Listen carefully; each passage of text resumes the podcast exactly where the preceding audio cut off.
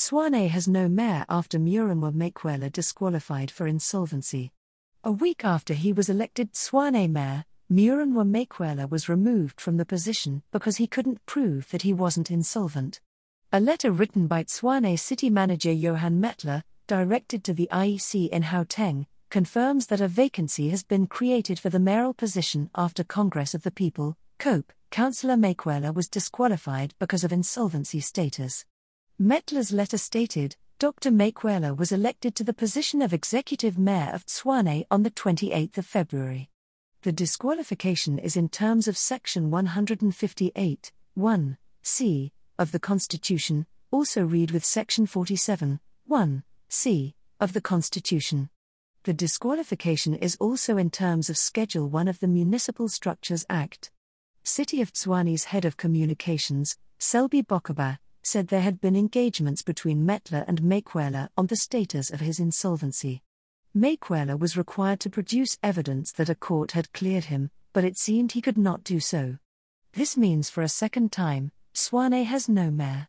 Mettler's letter also indicated that the law allowed the represented party, COPE, to show which person is at the top of the applicable party list to be elected in the vacancy.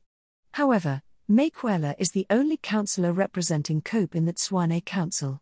Makwela was elected with the support of the African National Congress, ANC, and the Economic Freedom Fighters, EFF.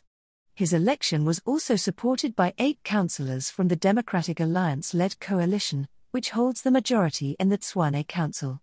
The DA candidate, Cilliers Brink, lost to Makwela, an outcome which angered the party and its coalition partners, Action SA, African Christian Democratic Party, Freedom Front Plus, and the Inkatha Freedom Party. The coalition partners suggested the ANC and the EFF had bribed the eight councillors to break party ranks and support Makwela's election. EFF Tshwane Regional Chairperson Obakeng Ramabodu told News 24 that removing Makwela was a speed bump but not the end of the road. He said that even if a new mayoral election was called tomorrow, the EFF had a plan. We are not worried, and we have a plan B. We still have our numbers intact. Whatever the DA wants to do, it's too late, Ramabodu said.